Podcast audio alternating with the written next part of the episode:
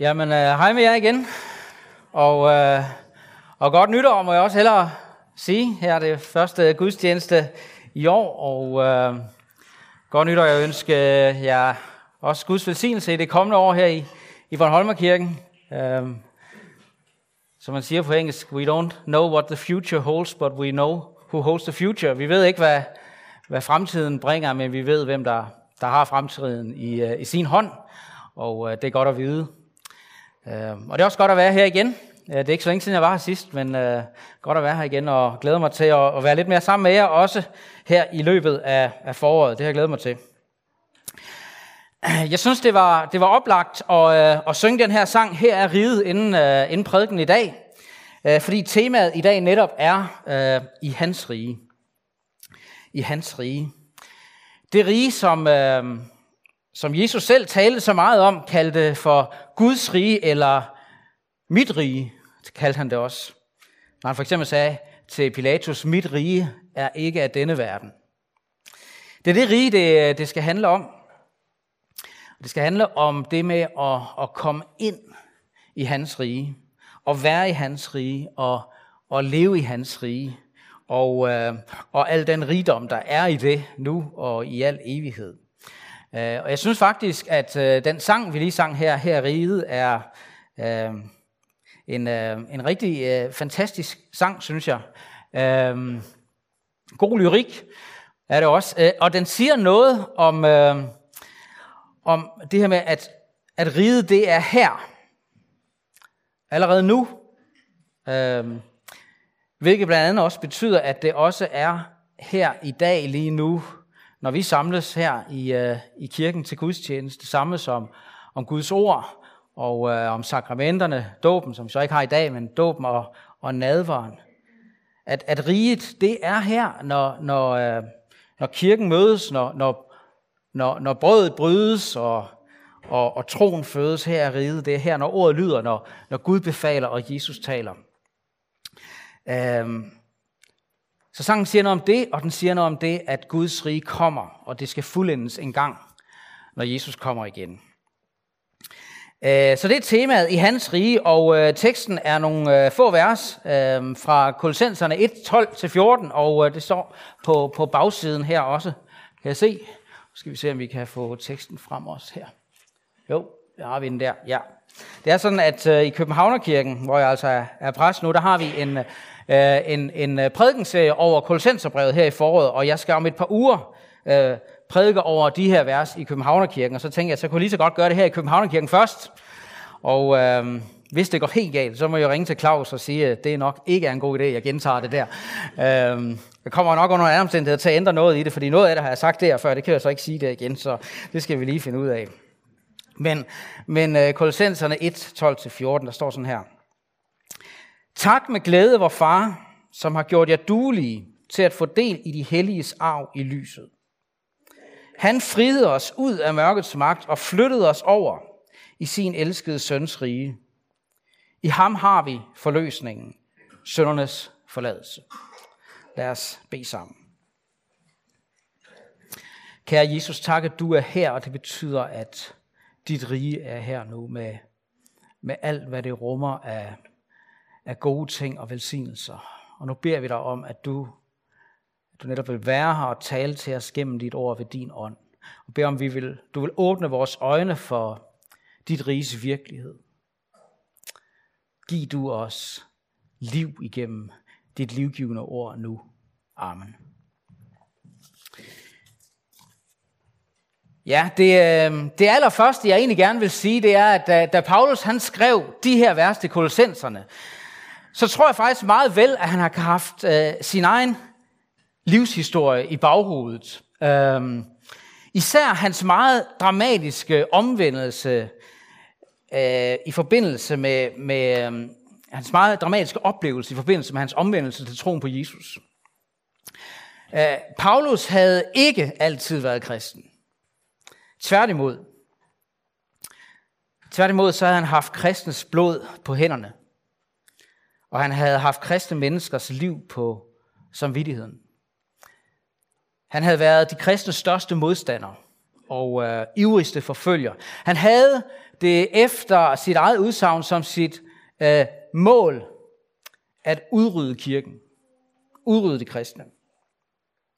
Sådan var det indtil den dag øh, på vejen til Damaskus, hvor øh, han selv fortæller om, hvordan han pludselig blev kastet til jorden og blændet af et lys, som var stærkere end solens lys. Og i det lys, der viser Jesus sig for ham og siger, Saul, Saul hedder han på det tidspunkt, Saul, hvorfor forfølger du mig? Og han svarer, hvem er du her? Og så lyder svaret, jeg er Jesus, som du forfølger. Jeg er Jesus, som du forfølger. Og i det øjeblik kan jeg forestille mig, at hele Paulus' opfattelse af virkeligheden fuldstændig er blevet væltet omkuld på et øjeblik. Måske har han, har han endda tænkt, nu er jeg færdig. Nu er jeg færdig. Han kommer ikke til at lade mig overleve det her. Paulus ligger bare der på, på vejen, blændet og i chok. Men så siger Jesus til ham, rejs dig op på dine ben. Og Jesus siger til ham, jeg, jeg har vist dig for mig, fordi jeg har udvalgt dig til at være mit, mit vidne, både for, for jøderne og for hedningerne. Og så siger Jesus de her ord til ham. Prøv at høre. Dem, og det hedningerne, sender jeg dig til for at åbne deres øjne, så de vender om fra mørke til lys, og fra satans magt til Gud, for at de kan få syndsforladelse, og få samme lod som alle de andre, der er hellige ved troen på mig. Jeg ved ikke, om I ligesom kan høre, at der, at der er mange af de, sådan, de samme temaer, der går igen. Fra, fra mørke til lys, fra, fra, fra satans magt og rige til, til Jesu Kristi rige, til, til lysets rige. Og der er det samme tema, det her med at, at få og have syndernes forladelse. Og, og få og have lod eller del i det arv og det håb, som Guds folk har i troen på Jesus. Jeg tror, at, at Paulus her har haft Jesu ord til ham selv i baghovedet. Og det er jo ret fantastisk at, at læse om, at efter nogle dages blindhed på grund af det her blændende lys, så bliver Paulus nogle få dage senere døbt som en kristen. Han bliver døbt til Kristus. Han bliver døbt ind i Kristus. Han bliver ført ind i Guds elskede søns rige. Han får sine sønder vasket af. Og han får Helligåndens gave. Og så sender Kristus ham ud som vidne. Og Paulus han bliver den mest betydningsfulde forkynder og missionær og, og, og kirkeplanter i, i hele kirkens historie. Og jeg synes altså ligesom, man kan, man kan høre et, et ekko af de ord, Jesus sagde til Paulus øh, på vejen til Damaskus, i de, i de ord, Paulus her skriver til, til kolossenserne om, hvad det vil sige at komme ind i Guds rige og fordele i det. Og det er de ord, vi ligesom skal, skal prøve at, at se nærmere på. Øhm, de vers, som øh, Paulus skriver i teksten her til i dag, de er, og det kan man godt sådan lige øh, overse, når man læser dem, det er først af alt en opfordring til at takke Gud, vores far. Og gøre det med glæde endda. Tak med glæde, vor far. Og det så mig faktisk i forberedelsen, at øh, det her med at takke Gud, det fylder en, øh, en, en hel del i Kolossenserbrevet, som, som noget Paulus virkelig lægger vægt på i det kristne liv, at vi, som ved troen på Jesus er blevet Guds børn og er i hans rige, at vi siger tak til vores far i himlen. Um, jeg har bare lige taget nogle steder frem her fra, fra brevet lidt senere. Når I nu har taget imod Kristus Jesus Herren, så lev i ham, rodfæstet i ham, opbygget i ham, grundfæstet i troen, som I har lært det, overstrømmende i jeres tak. Og lidt senere, syng med tak i jeres hjerte til Gud. Hvad I end gør i ord eller gerning, gør det alt sammen i Herren Jesu navn, og sig Gud Fader tak ved ham. Og kapitel 4, vers 2, vær udholdende i bøn, våg med bøn og tak. Jeg tror, I, I, I kan fornemme det. Det fylder noget. Paulus vil lære os som kristne, der har fået del i Guds rige, at have taknemmelighed. Og, og vil lære os om at takke Gud.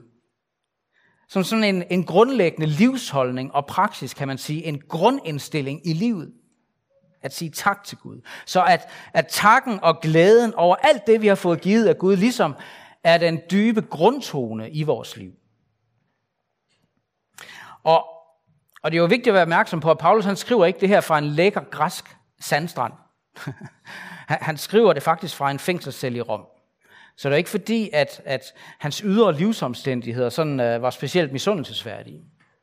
Og alligevel så fylder det her med, sig tak til Gud, vores far. Gør det med glæde. Og jeg tror ikke kun Paulus skriver det, fordi at øh, vi jo virkelig har meget at være taknemmelige for, og, og virkelig har mange grunde til at takke Gud. Øhm, det tror jeg selvfølgelig spiller ind, men jeg tror faktisk også, at han skriver det, fordi at det gør noget godt ved os selv som mennesker. Det her med taknemmelighed. Det med at, at takke Gud, og at huske os selv på alt det, vi også har at takke Gud for. Jeg tror, vi alle sammen kender til, at, at der er faktisk noget, som er, at der er noget ret givende ved at være sammen med mennesker, som helt grundlæggende er taknemmelige mennesker. Det er, det er bare givende at være sammen med den slags mennesker. Øh, min morfar var, var for mig et eksempel på sådan et, et taknemmeligt menneske, der, der ofte sagde tak til Gud. Nu har jeg været præst en del her i, i, i Bornholmerkirken, så jeg har sikkert hørt min morfar en hel del gang, men I kommer også lige til det igen. Han var nemlig et meget sådan taknemmeligt menneske, synes jeg. Jeg kan huske, at sådan det sidste år, han levede, der, der havde han ikke altid så meget appetit. Så hans øh, frokost, det bestod måske bare sådan af at sådan en lille kvart stykke rugbrød med, med lever på steg, og så måske et halvt glas øl. Uh, men han forsømte ikke at bede sin faste bordbøn. Så takker vi dig, vor kære Gud og far i himlen, for alle dine gode gaver. Amen. og så lå der bare sådan en kvart stykke lever på steg der. Og det var, det var ikke fordi hans liv altid havde været let. Hans første kone, som var min mormor, hun, hun døde, da jeg var helt lille, før jeg nåede at lære hende at kende. Nogle år senere, så blev han gift igen med Lis. Hun døde af kræft. Så de, de sidste 10 år af hans liv, der var han nok lidt ensom. Nogle gange måske også lidt hjælpeløs. Men, men jeg må sige, at han bevarede taknemmeligheden til Gud. Og til familiefester, så, så læste han altid salme 103. Det er den der, min sjæl, pris Herren. Glem ikke hans velgærninger. Han tilgiver al din skyld. Helbreder alle dine sygdomme. Han udfrier dit liv fra graven. Han kroner dig med godhed og retfærd og barmhjertighed. Han mætter dit liv med gode gaver osv. Så på den måde, der eksemplificerede min mor for, for mig det her med, at Paulus han skriver, tak med glæde, vor far. Tak med glæde, vor far. Og det, som Paulus så i de her vers særligt nævner, som grunde til at sige tak til vores far i himlen, det er, kan man sige, for det første, for det første, det Gud han har gjort for at give os del i hans rige, og for at føre os ind i hans rige, i hans elskede søns rige, som man kalder det. Det er det første. Og for det andet, så nævner han som en grund til at takke Gud, det han altså nu har givet os, som vi nu har i ham, i Kristus. I og med, at vi er kommet ind i hans rige og, og lever vores liv og er i ham. Vi skal se på det her først. Først det, Paulus nævner, Gud han har gjort. Og Paulus tre, nævner tre øh, udsagnsord om det. Han har gjort os duelige, og han har friet os og han har flyttet os.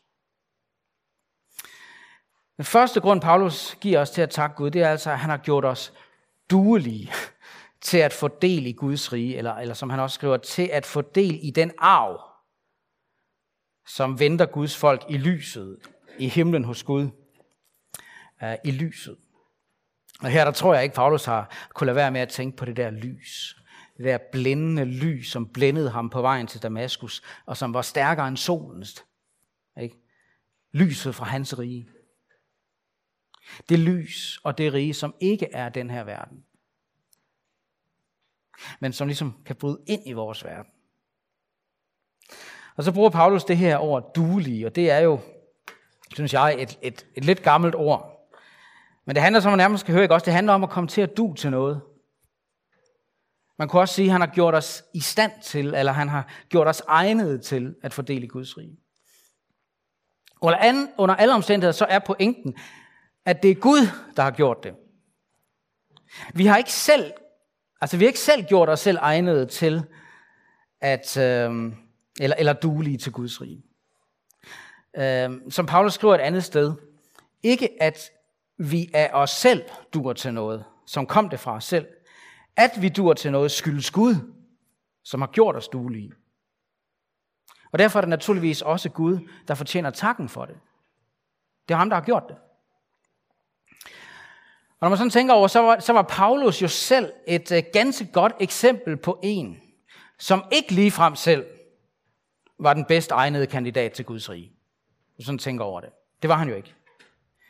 Det var jo bestemt ikke på grund af hans egne øh, kvaliteter eller kvalifikationer, eller på grund af hans egen fortjeneste, at han fik del i Guds rige. Jeg mener, hvis, hvis Jesus havde sagt til Paulus, mens han slog der på vejen, giv mig en god grund til, og lad dig komme ind i mit rige. Hvad skulle Paulus svare? Så, jeg har ikke slået så mange ihjel endnu. Faktisk så virker det som, Paulus aldrig helt kunne fatte, at han, han af alle mennesker havde fundet noget. Der er sådan en, en udvikling, man kan følge igennem hans, hans breve, i hans omtale af sig selv, der er lidt slående. I første Korintherbrev, der skriver han, jeg er den ringeste af alle apostlene. Ikke værdig til at kalde sig apostel, fordi jeg har forfulgt Guds kirke. Men af Guds nåde er jeg, hvad jeg er lidt senere, da han skriver Efeserbrevet. Det er nogenlunde på samme tid, som han skriver Kolossenserbrevet. Der kalder han sig ikke den ringeste af alle apostler, men nu er han den ringeste af alle de hellige, altså alle de troende. Jeg er den ringeste af alle de hellige, fik den noget at forkynde evangeliet om Kristi urensagelige rigdom for hedningerne.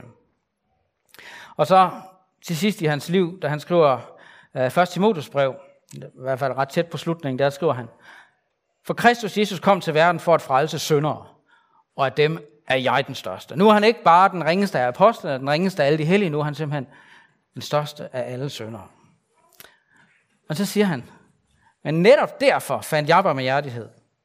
For jeg kunne være den første, Kristus Jesus viste hele sin langmodighed på, til eksempel for alle de, der skulle komme til tro på ham og få evigt liv. Og det er jo fantastisk at vide, at uanset hvor stor en sønder man er eller føler sig, så står det fast her, at Kristus Jesus kom til verden for at frelse netop syndere. Og Paulus han siger, jeg er den største af dem alle sammen, så der er også håb for dig. Fordi vi tror på en Gud, der tager syndere som os og gør os duelige til hans rige. Det gør han ved at, at give os sin nåde, og ved at elske os, som vi er, og så begynde at nyskabe os i Kristus og forme os efter sin søns billede, som han skriver i Romerbrevet. Han har gjort os duelige til at fordele i hans rige. Det er det første, han siger. Og så siger han altså for det andet og det tredje, at Gud han har gjort øh, det, at han har øh, friet os og flyttet os. Der står, han friede os ud af mørkets magt og flyttede os over i sin elskede søns rige. Og her taler Paulus om, hvordan Gud frelste os.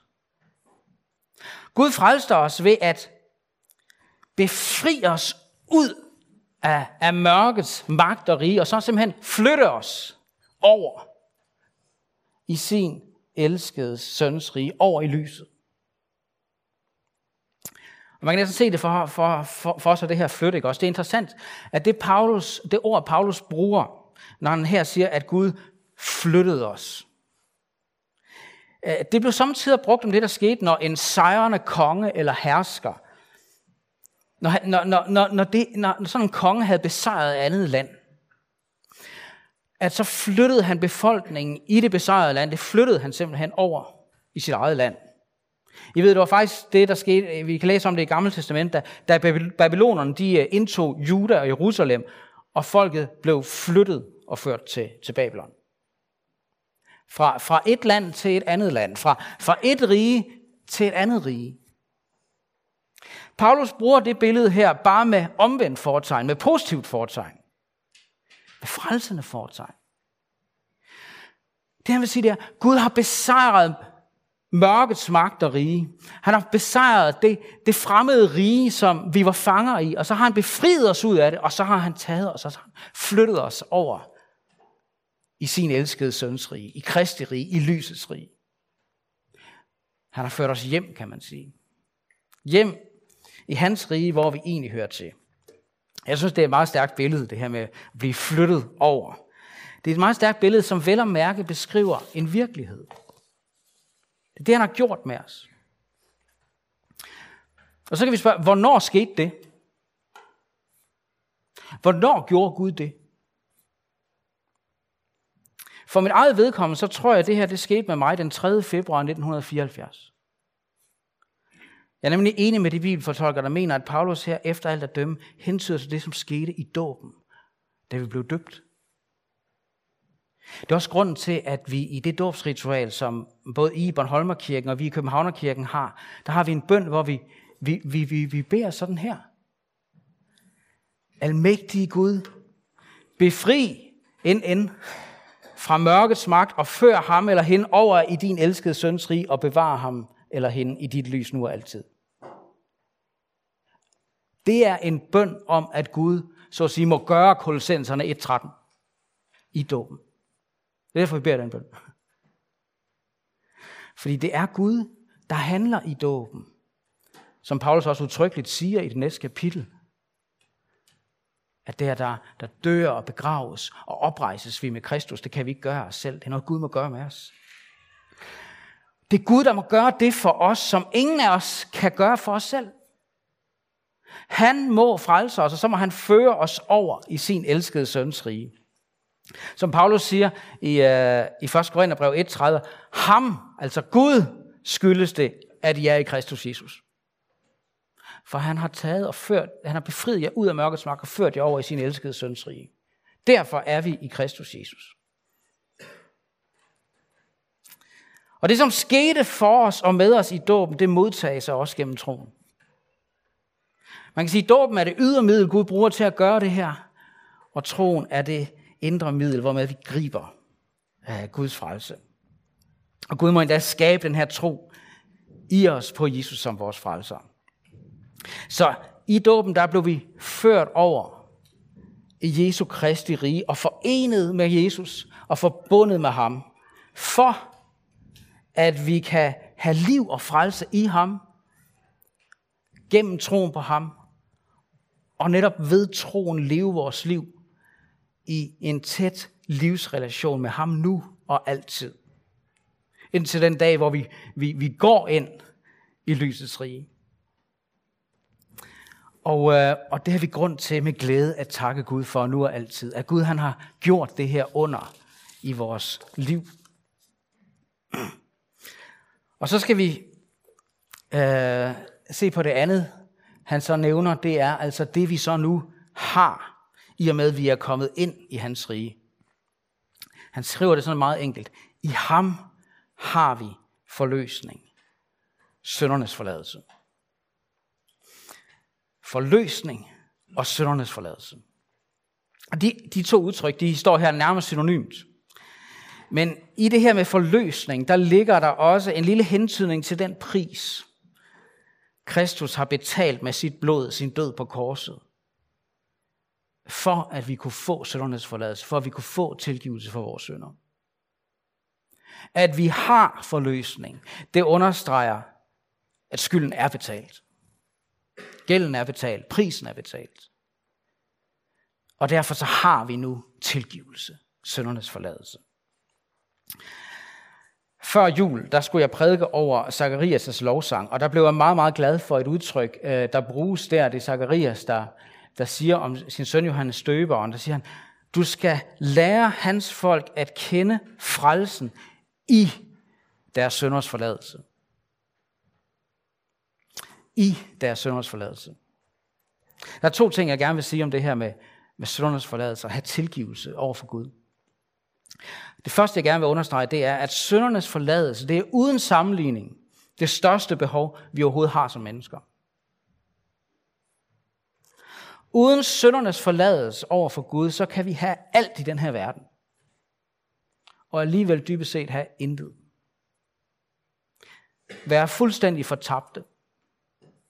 Fordi frelsen består i at have søndernes forladelse.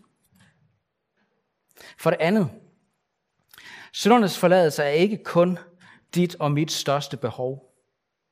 Det er også alt, hvad vi behøver for at blive frelst.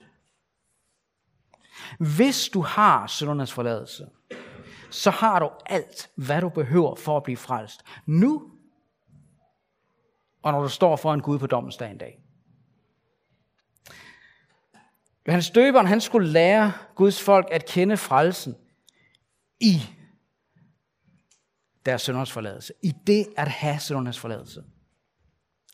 Jeg tror, at der er mange af os, der har en tendens til, at vi, vi, vi, vi, vi mere eller mindre sådan ubevidst tænker, øh, at for at blive frelst, så må jeg ikke kun have tilgivelse for mine sønder. Jeg må også have noget mere. Der må også være nogle minimumskrav, jeg skal leve op til for at blive frelst.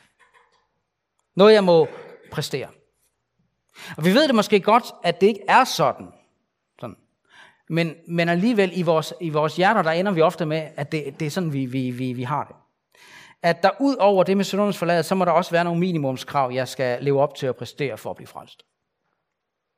Altså, jeg må ikke kun være en kristen, jeg må også være en god kristen. Jeg må være god til at få læst i Bibelen, og være god til at bede. Jeg må være god til at fortælle andre om Jesus. Og jeg må være god til at gøre gode gerninger. Og jeg må være god til at, at være kærlig over for andre mennesker. Og jeg må være god til ikke at, at falde i de samme sønder igen og igen. Men ved I hvad? Det er at kende frelsen i dine sønders forladelse, plus noget mere. Prøv at høre. Du skal ikke være god til noget som helst for at blive frelst. Du skal bare være tilgivet af Gud. Fordi frelsen ligger i søndes forladelse. Og det er alt, hvad du behøver. Og her der siger Paulus, i ham, i Jesus, har vi forløsningen, syndernes forladelse. Så altså, at lære, det med at lære frelsen at kende i vores syndernes forladelse, det er at lære frelsen at kende i syndernes forladelse, i ham, i Jesus. Og det han er, og det han har gjort. Hvis du er i ham, hvis du er forbundet med ham, forenet med ham gennem dåben og troen på ham, så har du også syndernes forladelse. Og så er du frelst. Og så er der virkelig intet mere, du behøver. Når vi sådan skal skære helt ind til benet, så er evangeliet, de gode nyheder om Jesus, ganske enkelt, at Gud siger til dig og mig, prisen er betalt, skylden er betalt. Dine sønder er dig tilgivet på grund af det, Jesus har gjort. Tag imod det. Tag imod det i tro.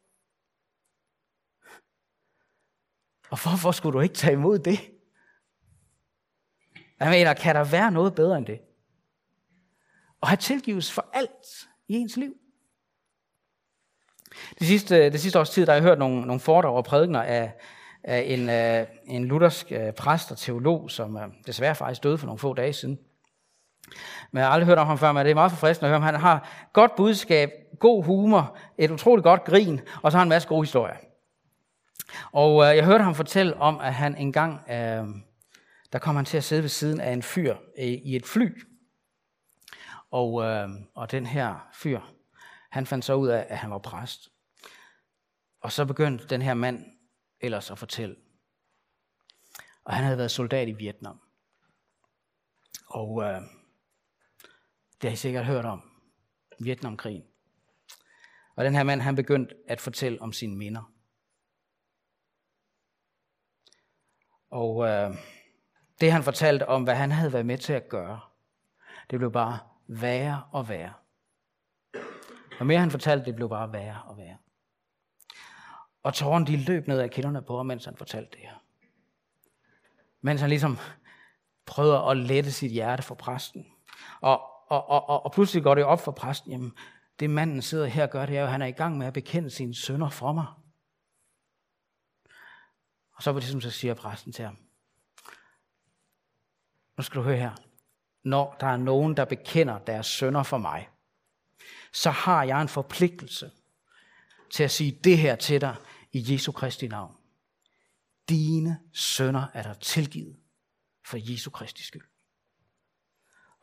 Og, den her mand, han, han så forundret på ham og sagde, You gotta be kidding. That's the best words I've ever heard. Altså, mener du det? Det er det bedste, jeg nogensinde har hørt. Det er de bedste ord, jeg nogensinde har hørt. Forestil dig, den her mand, han har gået med den her byrde siden Vietnamkrigen. Det er det bedste, jeg nogensinde har hørt, til Og jeg er enig. Hvad kan være bedre end det? Prøv at høre, det er evangeliet, når vi skal helt ind til benet. Det er de gode nyheder om søndernes forladelse i Jesus. Et ubetinget løfte om søndernes forladelse i ham, på grund af, hvad han har gjort. I Kristus har vi det. I hans rige, der har vi søndernes forladelse. Vi fik allerede søndernes forladelse øh, givet i dåben. Vi får syndernes forladelse ragt igen og igen i nadveren. Vi får også syndernes forladelse tilsagt igen og igen i, i, i ordets forkyndelse i evangeliet. Og hele herligheden får vi lov til blot at tage imod i tro. Og takke for med glæde. Takke Gud vores far for med glæde. Sådan er det i, i, i hans rige. Jesu Kristi rige. Fordi som, som vi sang før, riget det er her, når kirken mødes, når brødet brydes og troen fødes. Her er riget. Riget det er her, når ordet lyder. Når Gud befaler, og Jesus taler. Her er riget. Og hvor riget er, der er Jesus også. Og der er søndernes forladelse også. Og det er en virkelighed. Og øh, når vi så har taget mod det, når det med synden og forholdet til Gud og frelsen, det er klaret, så er vi frie. Så er vi frie til at gå ud i livet og fokusere på at gøre noget godt for vores næste, vores medmenneske. Det med frelsen, det er klaret. Nu kan vi fokusere på én ting. Vores næste, vores medmenneske. Der hjemme i familien. På arbejde. I skolen. I fritiden. De mennesker, vi møder. Um, I samfundet. Og lad det, vi har modtaget fra Gud, få lov til at uh, præge os, så vi tjener vores næste. Men det er vi sat fri til, og det har intet med frelsen at gøre. Det er klaret. Jesus har gjort det for os. Ja, lad os bede sammen.